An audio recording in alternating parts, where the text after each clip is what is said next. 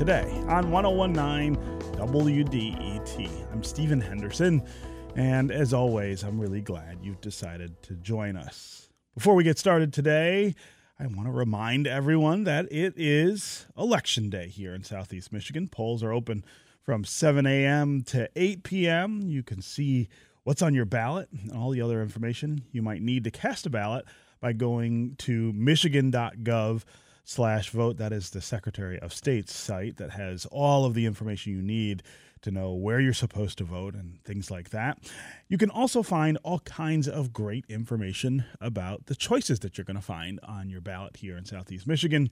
We at WDET have been covering it pretty closely uh, all fall, and you can find all of that coverage at wdet.org slash vote. All right, we're going to get started here with a really interesting subject today. If you've been paying any attention to politics in the last half decade, you have probably heard a lot about billionaires. You might also know the ways that very rich people and corporations legally hide their money in tax havens, they create shell companies overseas, and they hire expensive lawyers to avoid paying taxes. A recent ProPublica investigation revealed that the richest 25 billionaires here in our country paid a true federal tax rate of just 3.4% between 2014 and 2018, despite their surging net worth.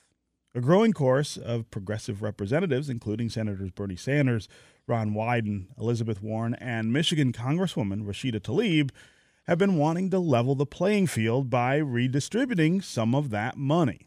That's all detailed, their plan for that, in a new bill meant to tax 700 of these billionaires. But other wealthy people that get a little less attention, some argue, are an even bigger problem. While billionaire wealth soared by 70% during the pandemic, the top 9.9% still take home most of the country's wealth. A lot of these people exist in the highest echelons of society and influence much of the everyday behavior, culture, and attitudes of those who are not part of that class. There's a new book that explores all of these dynamics and more. It's called The 9.9%, the new aristocracy that is entrenching inequality and warping our culture. And that is where we begin the conversation today with that book and its author, Matthew Stewart, who is a philosopher and historian. Matthew, welcome to Detroit today.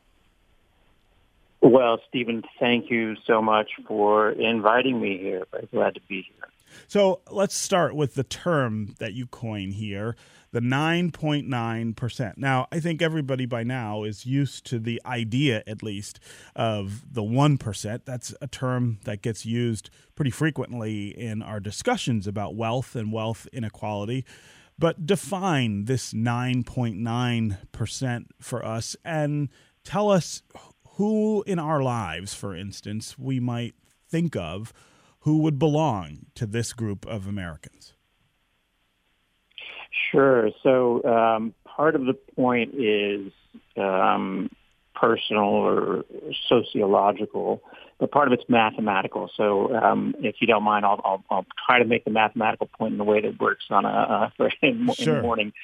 um, so uh, I think we all know that economic inequality uh, has increased over the past 50 years.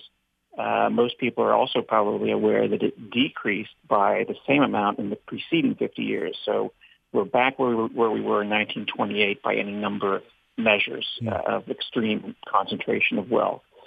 Um, and the usual story has been that it's the, the people at the top, the, the 1% that are getting it.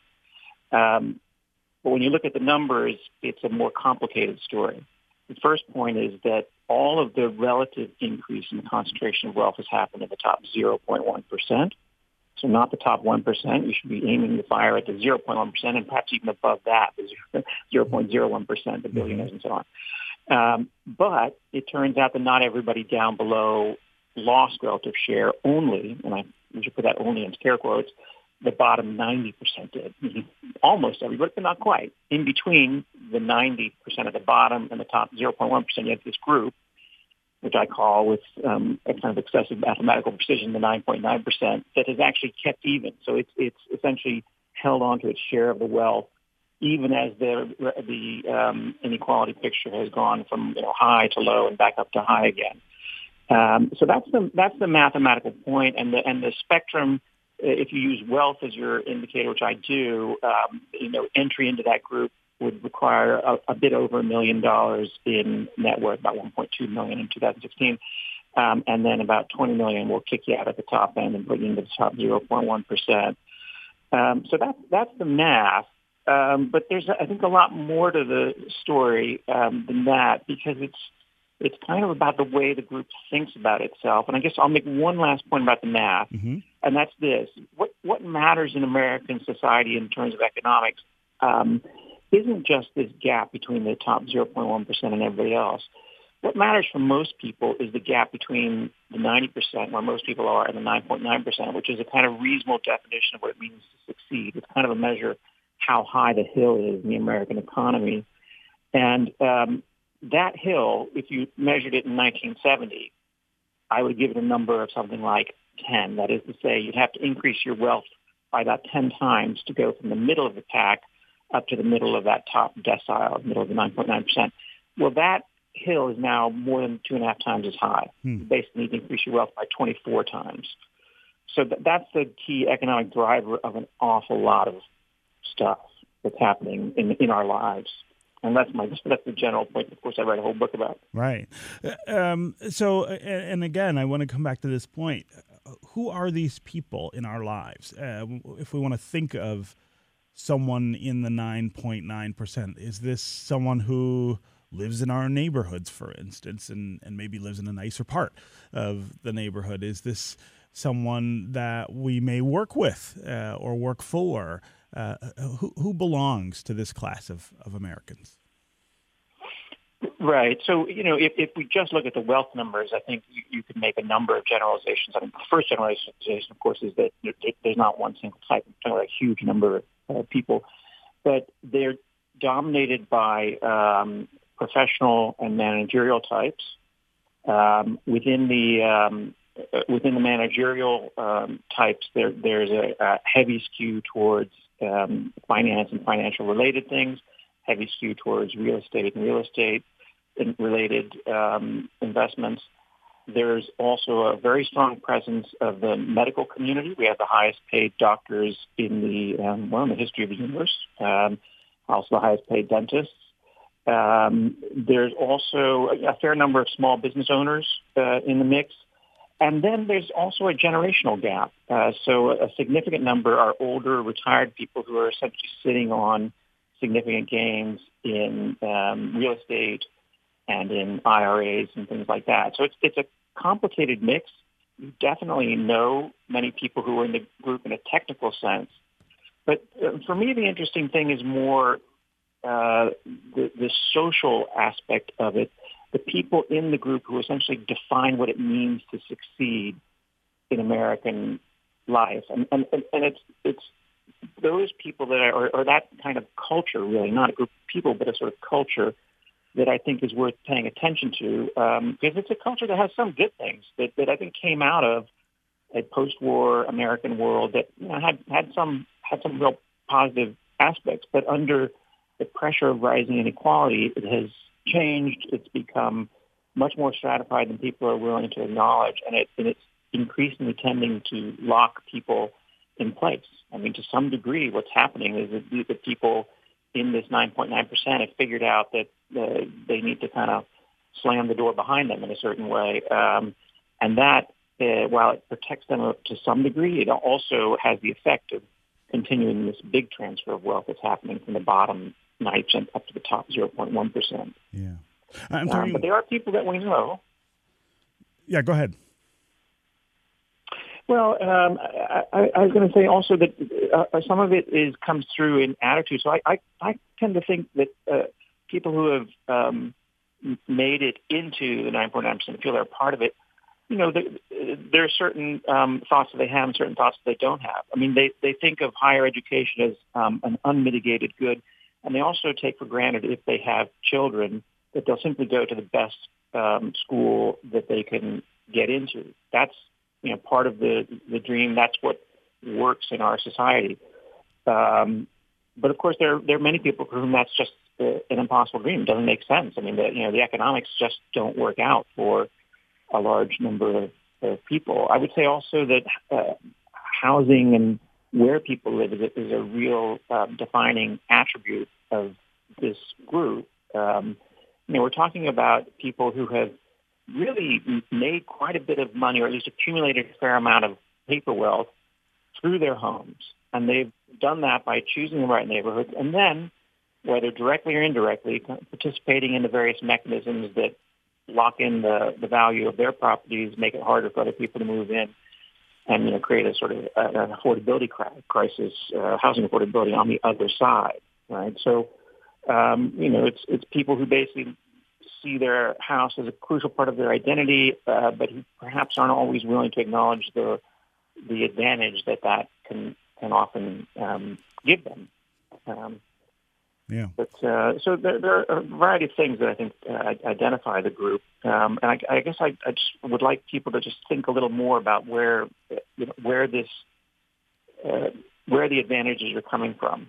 Um, I suppose a, a, final point I'll make is that the, a key defining feature of the group is its absolute belief in in merit. Right, the idea that everybody gets what they deserve, and yes. just uh, work hard, and have a certain amount of talent you know, you, you'll get your returns will simply match that. And I think that's a great belief from a self-help perspective. I think it's good to have a society that puts emphasis on that, but it's also kind of um, a self-serving delusion um, in, in, in many cases and becomes so in conditions like we have today where you have extreme inequality. Yeah, yeah. I'm talking with uh, Matthew Stewart. He's a philosopher and historian and author of the new book, the 9.9%, the new aristocracy that is entrenching inequality and warping our culture. Uh, we're talking about uh, wealth inequality and what drives it, what defines it in our culture, and what makes it so hard to confront and to mitigate. Uh, by the numbers, we are back pretty much to a state of inequality, of gaps between rich and poor in this country that we had uh, pre depression, uh, the idea of that extreme, extreme poverty and extreme wealth uh, that inspired lots of changes to government and economy to make that less so. Uh, how did we get back to this place where there is such a large gap and where bridging the gap is such a, an insurmountable task?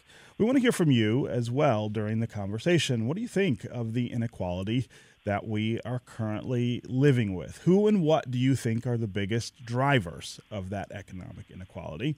Uh, what do you think, if anything, should be done to reduce that inequality? And uh, what do you think of the idea of government uh, being involved with the idea of mitigating some of that uh, some of that economic gap. As always, the number here on the phones is 313-577-1019. That's 313-577-1019. You can also go to the WDET Facebook page and put comments there, or go to Twitter and hashtag Detroit Today, and uh, we'll work you into the conversation. Also, give us a sense, uh, give us a call, and give us a sense of what you think of some of the proposals that have come out of Congress, including from our own uh, Representative Rashida Tlaib here in Southeast Michigan uh, to reinstitute uh, pretty regressive taxes against uh, people at the very top of the economic scale. is that a way? To redistribute wealth or to make the the playing field a little more level. Again, 313-577-1019 is the number here uh, on the phones. Um, uh, you can also go to the to social media, of course, and put uh, comments there, and we'll work into the conversation. Matthew, before we get to, to callers, I do want to talk about uh, some specific things from your book, and, and, and I want to start with the structure, the chapter structure, which is very interesting. Uh, the first chapter is who we are. The second chapter is why we have such amazing children. The third is why we get along so well with the other sexes. Uh, fourth is why we are so highly educated. And five is why our neighborhoods are the best. And it goes on uh, from there.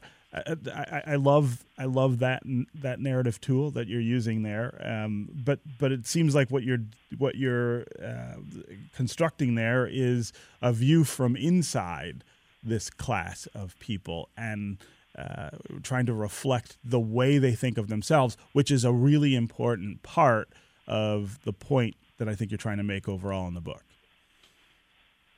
Yeah, th- th- thanks for pointing that out.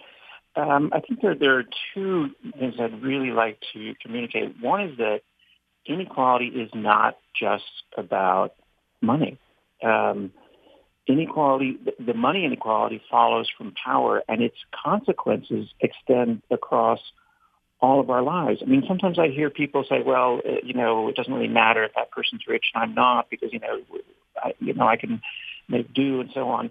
But what people, I would like people to understand is that when you have a society with high economic inequality, it also means a society with high power inequality, and it also means a society in which people marry differently, in which they raise kids. Everybody raises kids differently than in a society that's more equal, uh, in which neighborhoods and space get organized in radically different ways, in which people change the way they think about education, and also they change the actual value of education um, it affects our health. It affects our, our health, not just because not having money makes you unhealthy, but the, the condition of inequality itself can lead to very strange and unhealthy dynamics uh, for our health. It also affects our whole political discourse, what we consider to be reasonable and what works in society. So that's the first general point. If economic inequality is not just about the money, um, and the second point is to what you were saying, I think very um, astutely about the, the, internal perspective. Look, part of the way in which we contribute to economic inequality is not by, by uh, as, as members of the 9.9% of people who aspire to join it, it's not by hoarding the money necessarily. It's by passing along or modeling certain values. We've kind of bought into a system of values that at the end of the day don't actually serve us that much. They, they kind of serve the, the people at the very top. They basically are a way of keeping lots of people down, giving them a false promise and a false hope of success, and using that as a device for, for making the rich richer and reproducing the whole system. So I guess those are the two points I hope to make in the in the structure of the book. But um, I look forward to hearing from callers. I usually get um, a, a, nice mix of uh, friendly and hostile, so uh, I, I look forward to it. Yeah. Okay, we're going to take a quick break, and when we come back, we're going to continue this conversation with Matthew Stewart, and we will get to your calls and your social media comments. Tom and Taylor, Wardell in Detroit, uh, you'll be up first. If you want to join them, 313 577 1119 is the number here. Uh, on the phones. That's 313 577 1019. You can also go to Facebook and Twitter put comments there, and uh, we'll try to work you into the conversation that way. We'll be right back with more Detroit Today.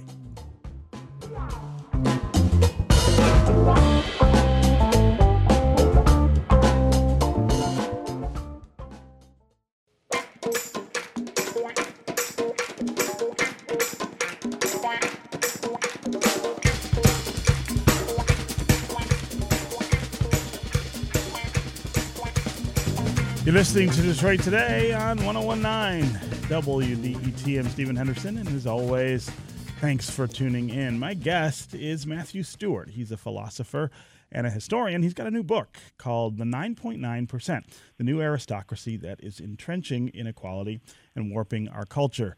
Uh, that phrase, the 9.9%, is a little different than the phrase that you might be used to when we talk about wealth inequality in America. We are all I think, pretty familiar with the idea of the 1% and what we think about that 1%, uh, that ultra wealthy class of Americans, and the ways they shield themselves from taxes and other things that might uh, more evenly spread wealth in our uh, in our culture and in our society. Uh, Matthew's book suggests that there is a much broader set of Americans who are contributing to that inequality and defending that inequality uh, from good natured uh, and well meaning efforts to make things fairer and easier for people to move up the economic scale. Uh, we want to hear from you during this hour as well. Tell us what you think about the wealth inequality that we live with. Do you think it is just a manifestation of the differences in in hard work versus people who maybe don't want to work as hard? Or do you think that there are inequalities baked into the system that make it impossible for people at the bottom to reach even the middle, let alone the top. Uh, and if you think that's true, what do you think we ought to change? How ought we alter uh, government? How ought we alter taxes and other things in our society to make sure that uh, opportunity is distributed a little more fairly? Uh, as always, the number here on the phones is 313 577 1019.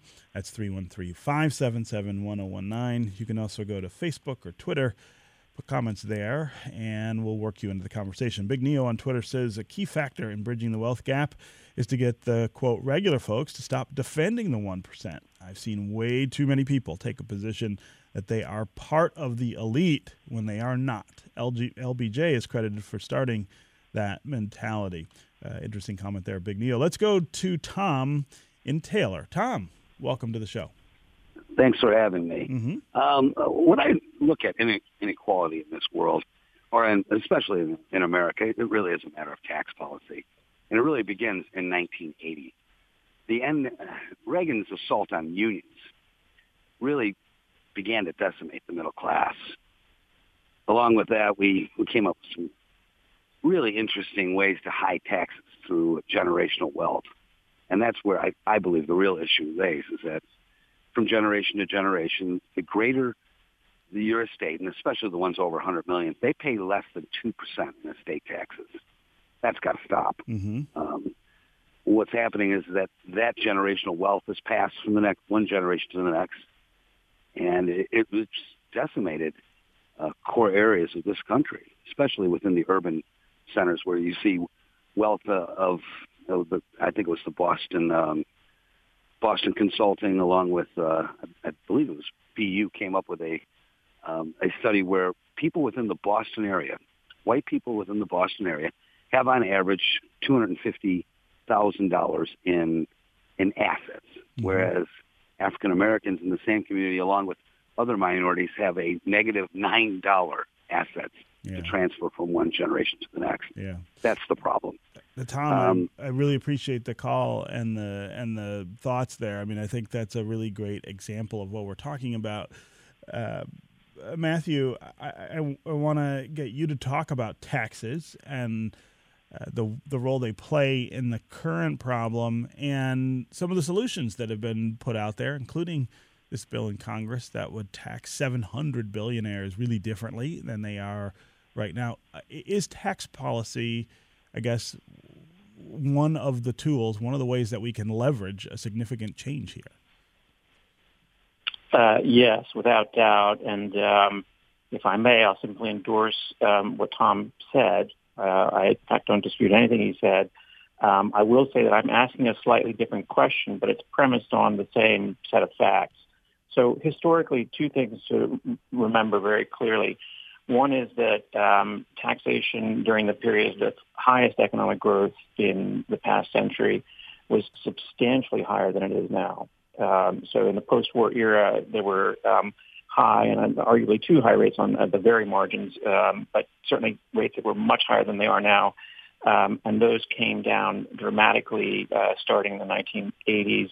The promise was that, that this would lead to greater prosperity for all. That's pretty much been falsified by experience.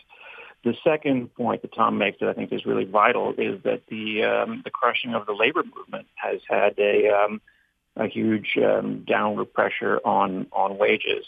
Um, and then the uh, um, the final point that Tom makes, which is also accurate, is that the racial wealth gap has not changed, and arguably it's actually worse. And that Boston study is one example, and there are many others that show um, a very dramatic um, and persistent uh, wealth gap.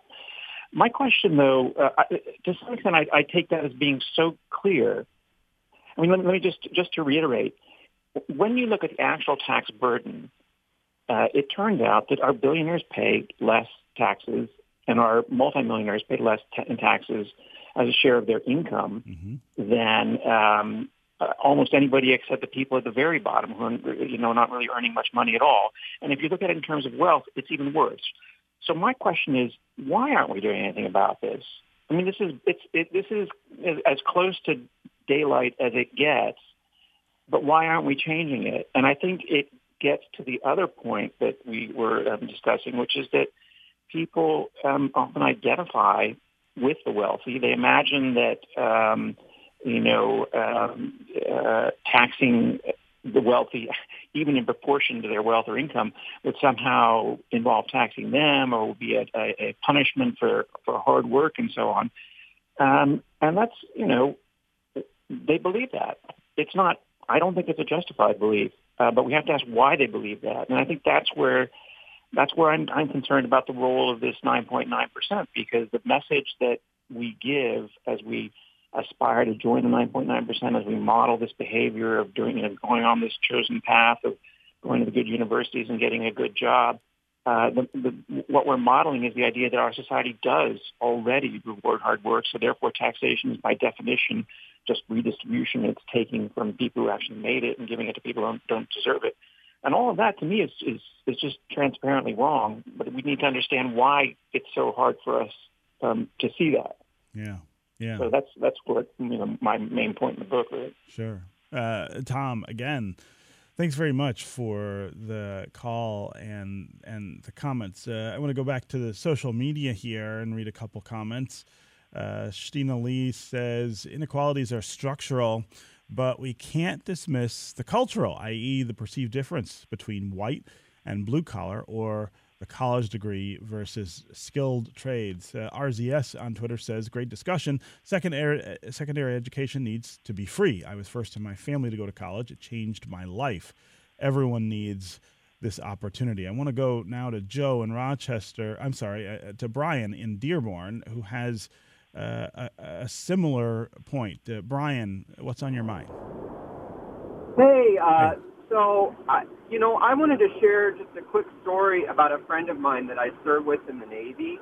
He grew up in uh, Flint, Michigan, and uh, he was in a foster home. His uh, he's definitely not someone that people would say is likely to be successful, but he got into IT work in the Navy, and then he uh, went forward, used the benefits the military had to get uh, up to his PhD in cybersecurity, as well as a number of certifications.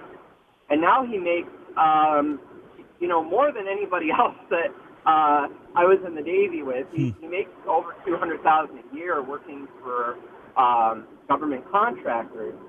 And last year, after the uh, George Floyd protest, there was a sort of company meeting to discuss inequality. And several of his coworkers who were also African American expressed concerns because they weren't making as much money or uh, getting promotions as some of their other colleagues.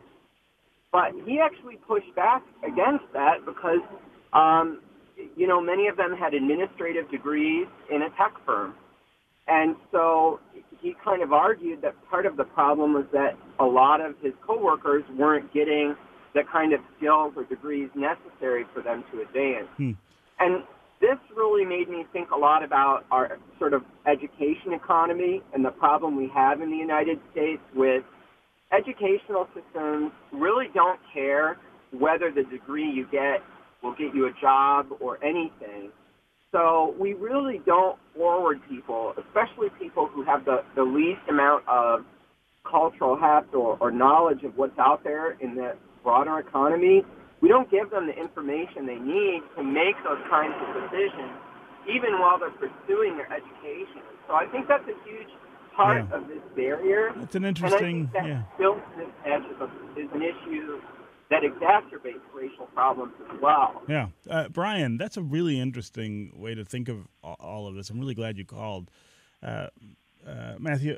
Respond to what to what he's saying about not just education and uh, skilled uh, trades versus education. I'm not sure which which I would put uh, his which basket I might put his friend in, but this idea that maybe everyone just needs the right skills and things would things would work out. I think I, I hear a lot of people suggesting that. Yeah, I, I think Brian's making a couple of really important points. There's one really subtle. Let's see if I can um, express it. Uh, he's pointing out that sometimes it's our cultural knowledge that serves as a kind of barrier, and the people who have access to this knowledge know what to do, and then the people who don't uh, end up suffering. Um, and the fact that it's a soft cultural barrier makes it kind of easy to hide, makes it seem as though, uh, well, these people are just, you know, less alert or less intelligent or less, you know, deserving in some sense. But when in fact that's not the case, when in fact it's simply that there is a, a knowledge gap or a culture gap that we know is there um, and that we are using in order to uh, reproduce a certain division. And then there's a second point that Brian's making that um, I think is so important. You know, for the past uh, 20 or 30 years, we've adopted a, a new uh, concept of education and especially higher education. And we kind of have come to take for granted this the way it's always worked. And any change is going to involve, you know, massive intervention from government or some sort of socialism or something like that. Well, here's the reality. We had a reasonably universal system of higher education um, in the United States in the middle years of the 20th century. It was, I say, it reasonably or partially universal because there were huge race gaps and because uh, higher education was a, much, was a much smaller slice of things. But in fact, in the, in the story Brian told, you actually can see a certain part of it. The GI Bill was a huge part of um, this new public form of higher education, which was dominated by large public universities. Um, and in that, essentially society recognized that educating a bunch of returning GIs and essentially educating a whole bunch of uh, people with uh, useful degrees is something that's worth investing in as a society. Mm-hmm. And so higher education was uh, not completely free, but fairly fairly close to it, or close enough so that the risks weren't huge. We've now basically shifted to this private model, right? Where yeah, we still have public universities, but the students pay most of the tuition at this point. Uh, people go massively into debt. We've had this incredible explosion in student debt as people take on all of this risk. And at the very same time, we've allowed these cultural gaps to persist. So what's the consequence of that? The consequence is that you line up you know, the, the, the bottom 90% or a significant number of people uh, who will uh, borrow money and make the wrong decisions owing to lack of information uh, and uh, will essentially keep wages very low um, at the at the middle and bottom of the labor pool, and then you get a few winners who generally come from families of winners because they know where, the you know how to you know get your way into the right places and do the right things, um, and they collect um, they collect the winnings. Um, and it sounds like it's it's um, that it's zero sum, but it's not. It's actually negative sum because the net effect of all that is to create a very cheap labor pool for the top 0.1 percent hmm. to um, to make use of. So we've had a major change in our concept of education we had something that was much more um, uh, driven by an understanding of, of the, the, common good to society of investing in education before, and we've migrated towards a very unstable system. Uh, and this is this is one of the secondary but crucial consequences of rising inequality. Yeah. Okay, we're going to take another quick break, and when we come back, we're going to continue this conversation with Matthew Stewart about his new book, The 9.9%, the new aristocracy that is entrenching inequality and warping our culture. We'll continue as well with your calls and your social media comments. Melissa in Metro Detroit, Joe in Rochester. We will get to you next. If you want to join them on the phones, 313 577 1019 is the number here on the phones. 313 577 1019. You can also go to Facebook and Twitter put comments there. We will get to more of those social media comments as well. We'll be right back with more Detroit Today.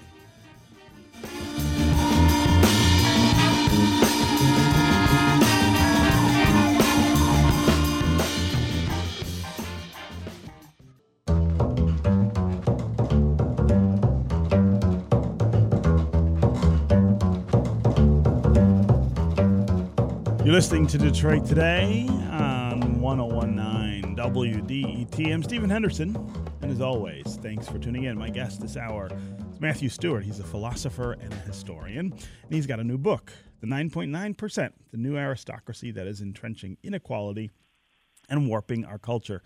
We're talking about the massive gaps in uh, wealth that we see in America today and what causes them, what preserves them, and what we ought to be doing to make it easier for people who are at the bottom of the economic scale to move up, move up to the middle, maybe move up to the top. Uh, and we're also talking about whether those at the top, those not just at the very top, the 1% that we talk about all the time, but a much broader swath of Americans maybe need to change the way they think of our system in order to make that possible.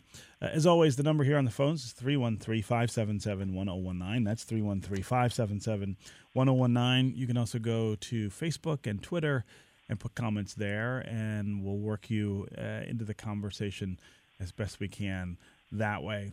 Uh, let's go to Melissa in Metro Detroit. Melissa, welcome to the show. Uh, hi, Stephen, hi. Uh, and uh, hello to your guests. Thanks for writing your book.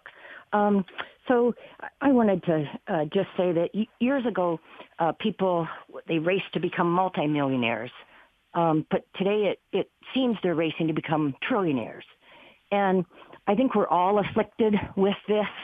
Um, with this need to want more, more, more, more, more, more, way, way, way past what we need to live comfortably. Mm. And so, you know, my question is, why do we believe as human beings, I'm talking about all of us, why do we have this belief that we're not enough, that we need um, more that never ends? Yeah, it's a great question, Melissa, and I think it's a question that that lots of people are starting to struggle a little more with. Uh, I think uh, the, the, pandemic and the disruption of the economy and the disruption of work that it has brought to us is is kind of a reflection of people asking that question a little more frequently and a little more seriously. How much do I need, and how much am I willing to sacrifice to get more? Um, that, that, I think it's a fundamental question in in our in our society, and it, it gets to also, of course, the roots of, of capitalism, which is our economic system.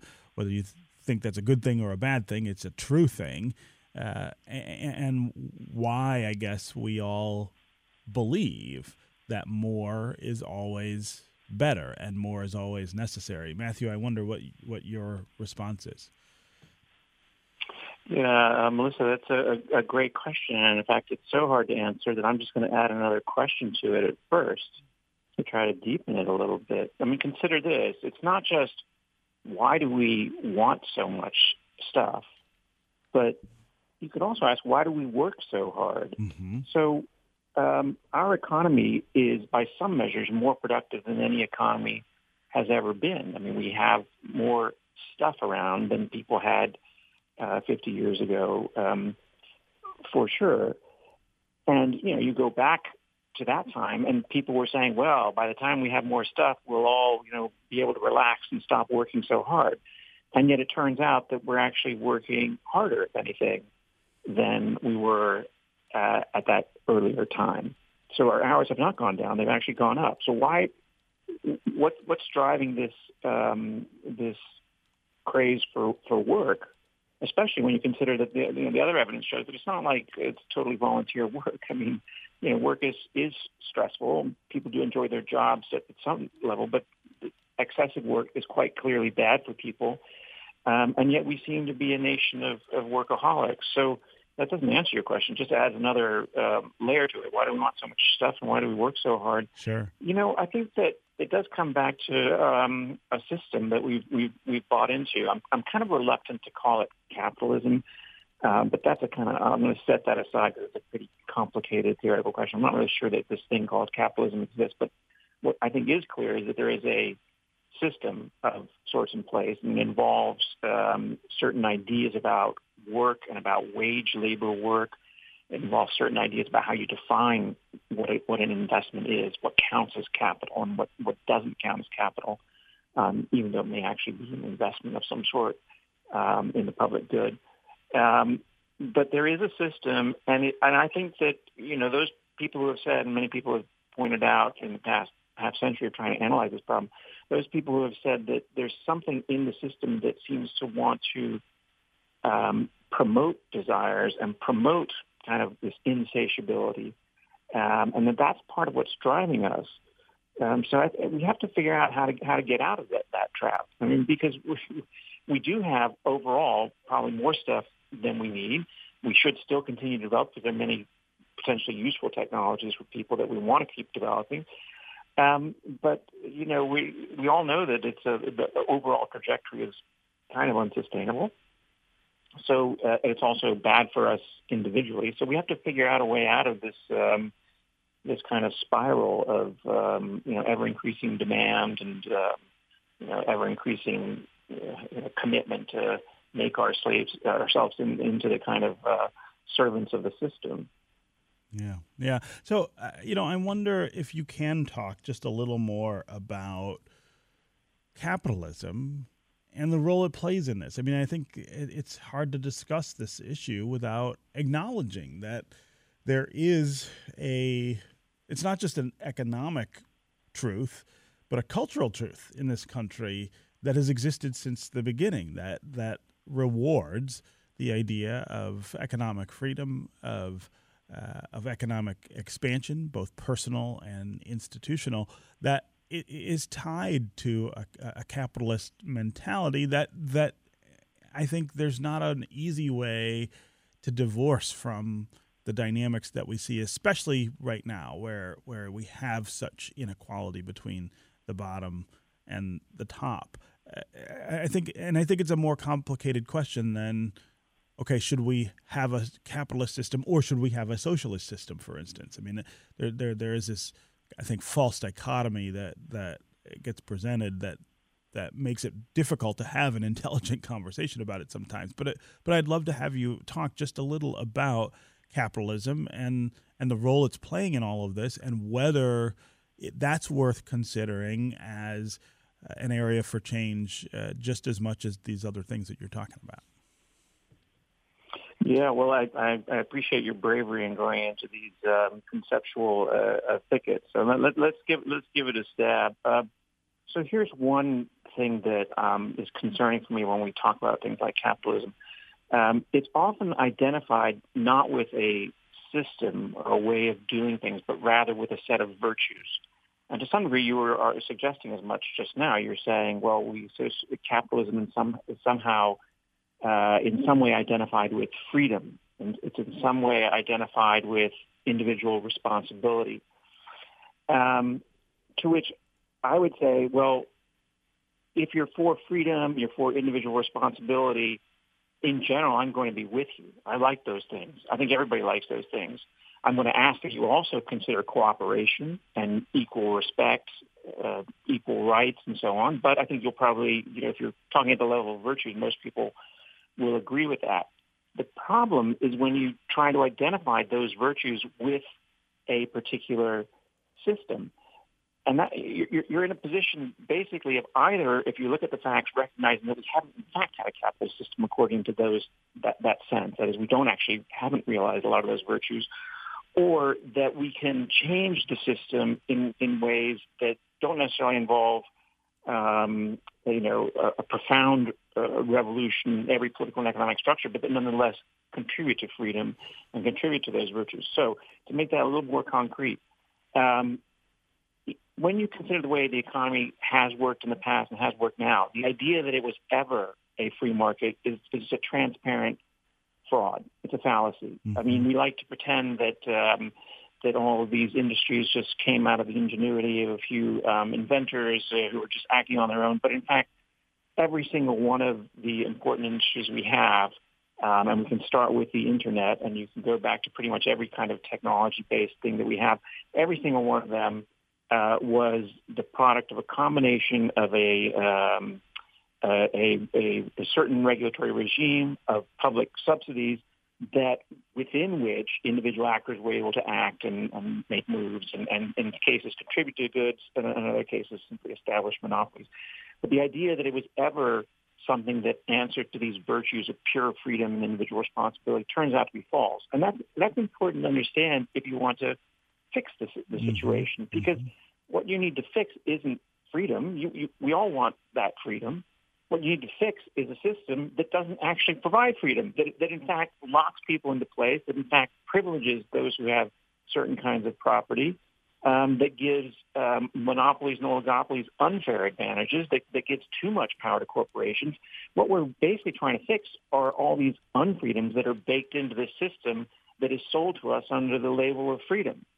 So um, this is why it's a very complicated kind of debate, and I'm sort of this is why I'm also tempted to just not use the term capitalism because I think that you know it, it, we want to hold on to a lot of those virtues. We want to hold on to the idea of deferred gratification through investment.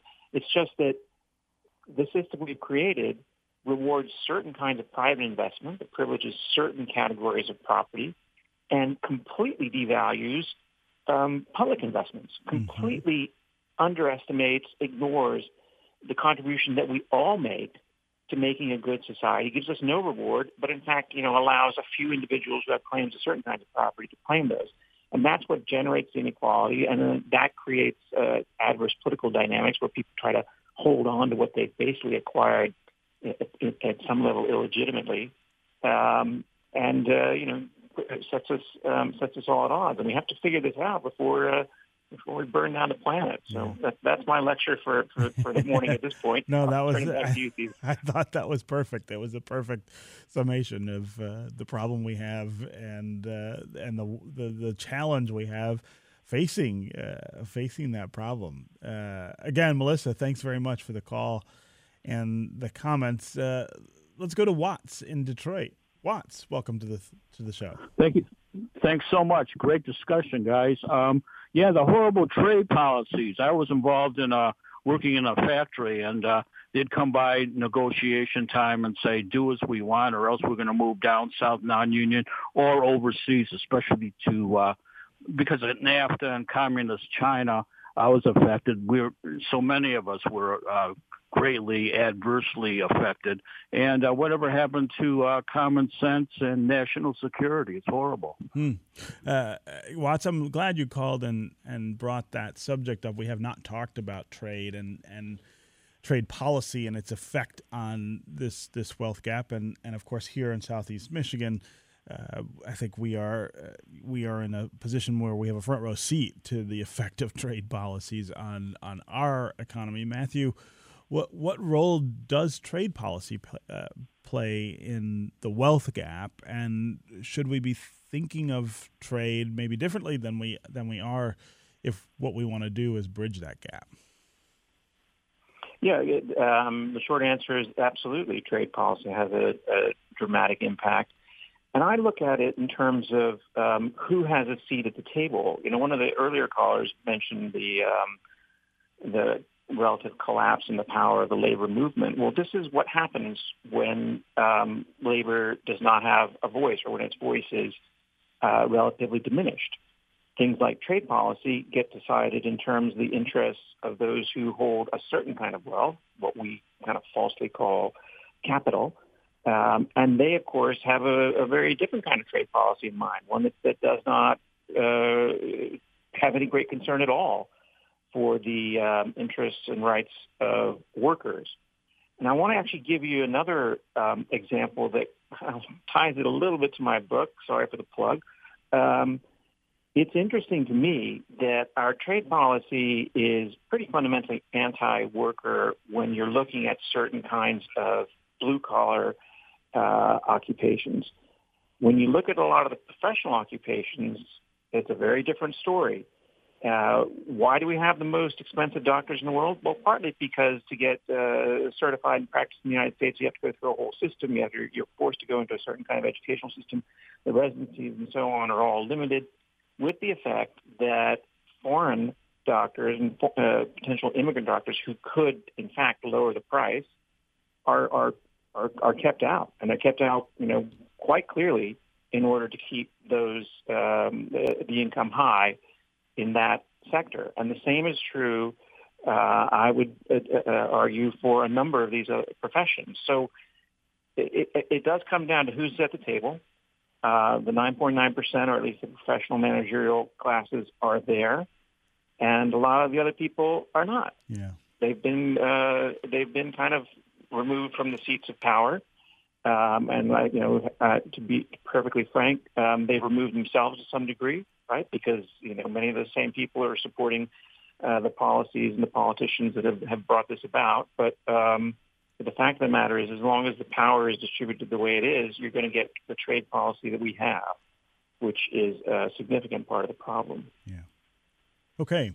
Matthew Stewart, uh, author of The 9.9%, the new aristocracy that is entrenching inequality and warping our culture. It was really great to have you here with us for this conversation. Thanks so much for joining us.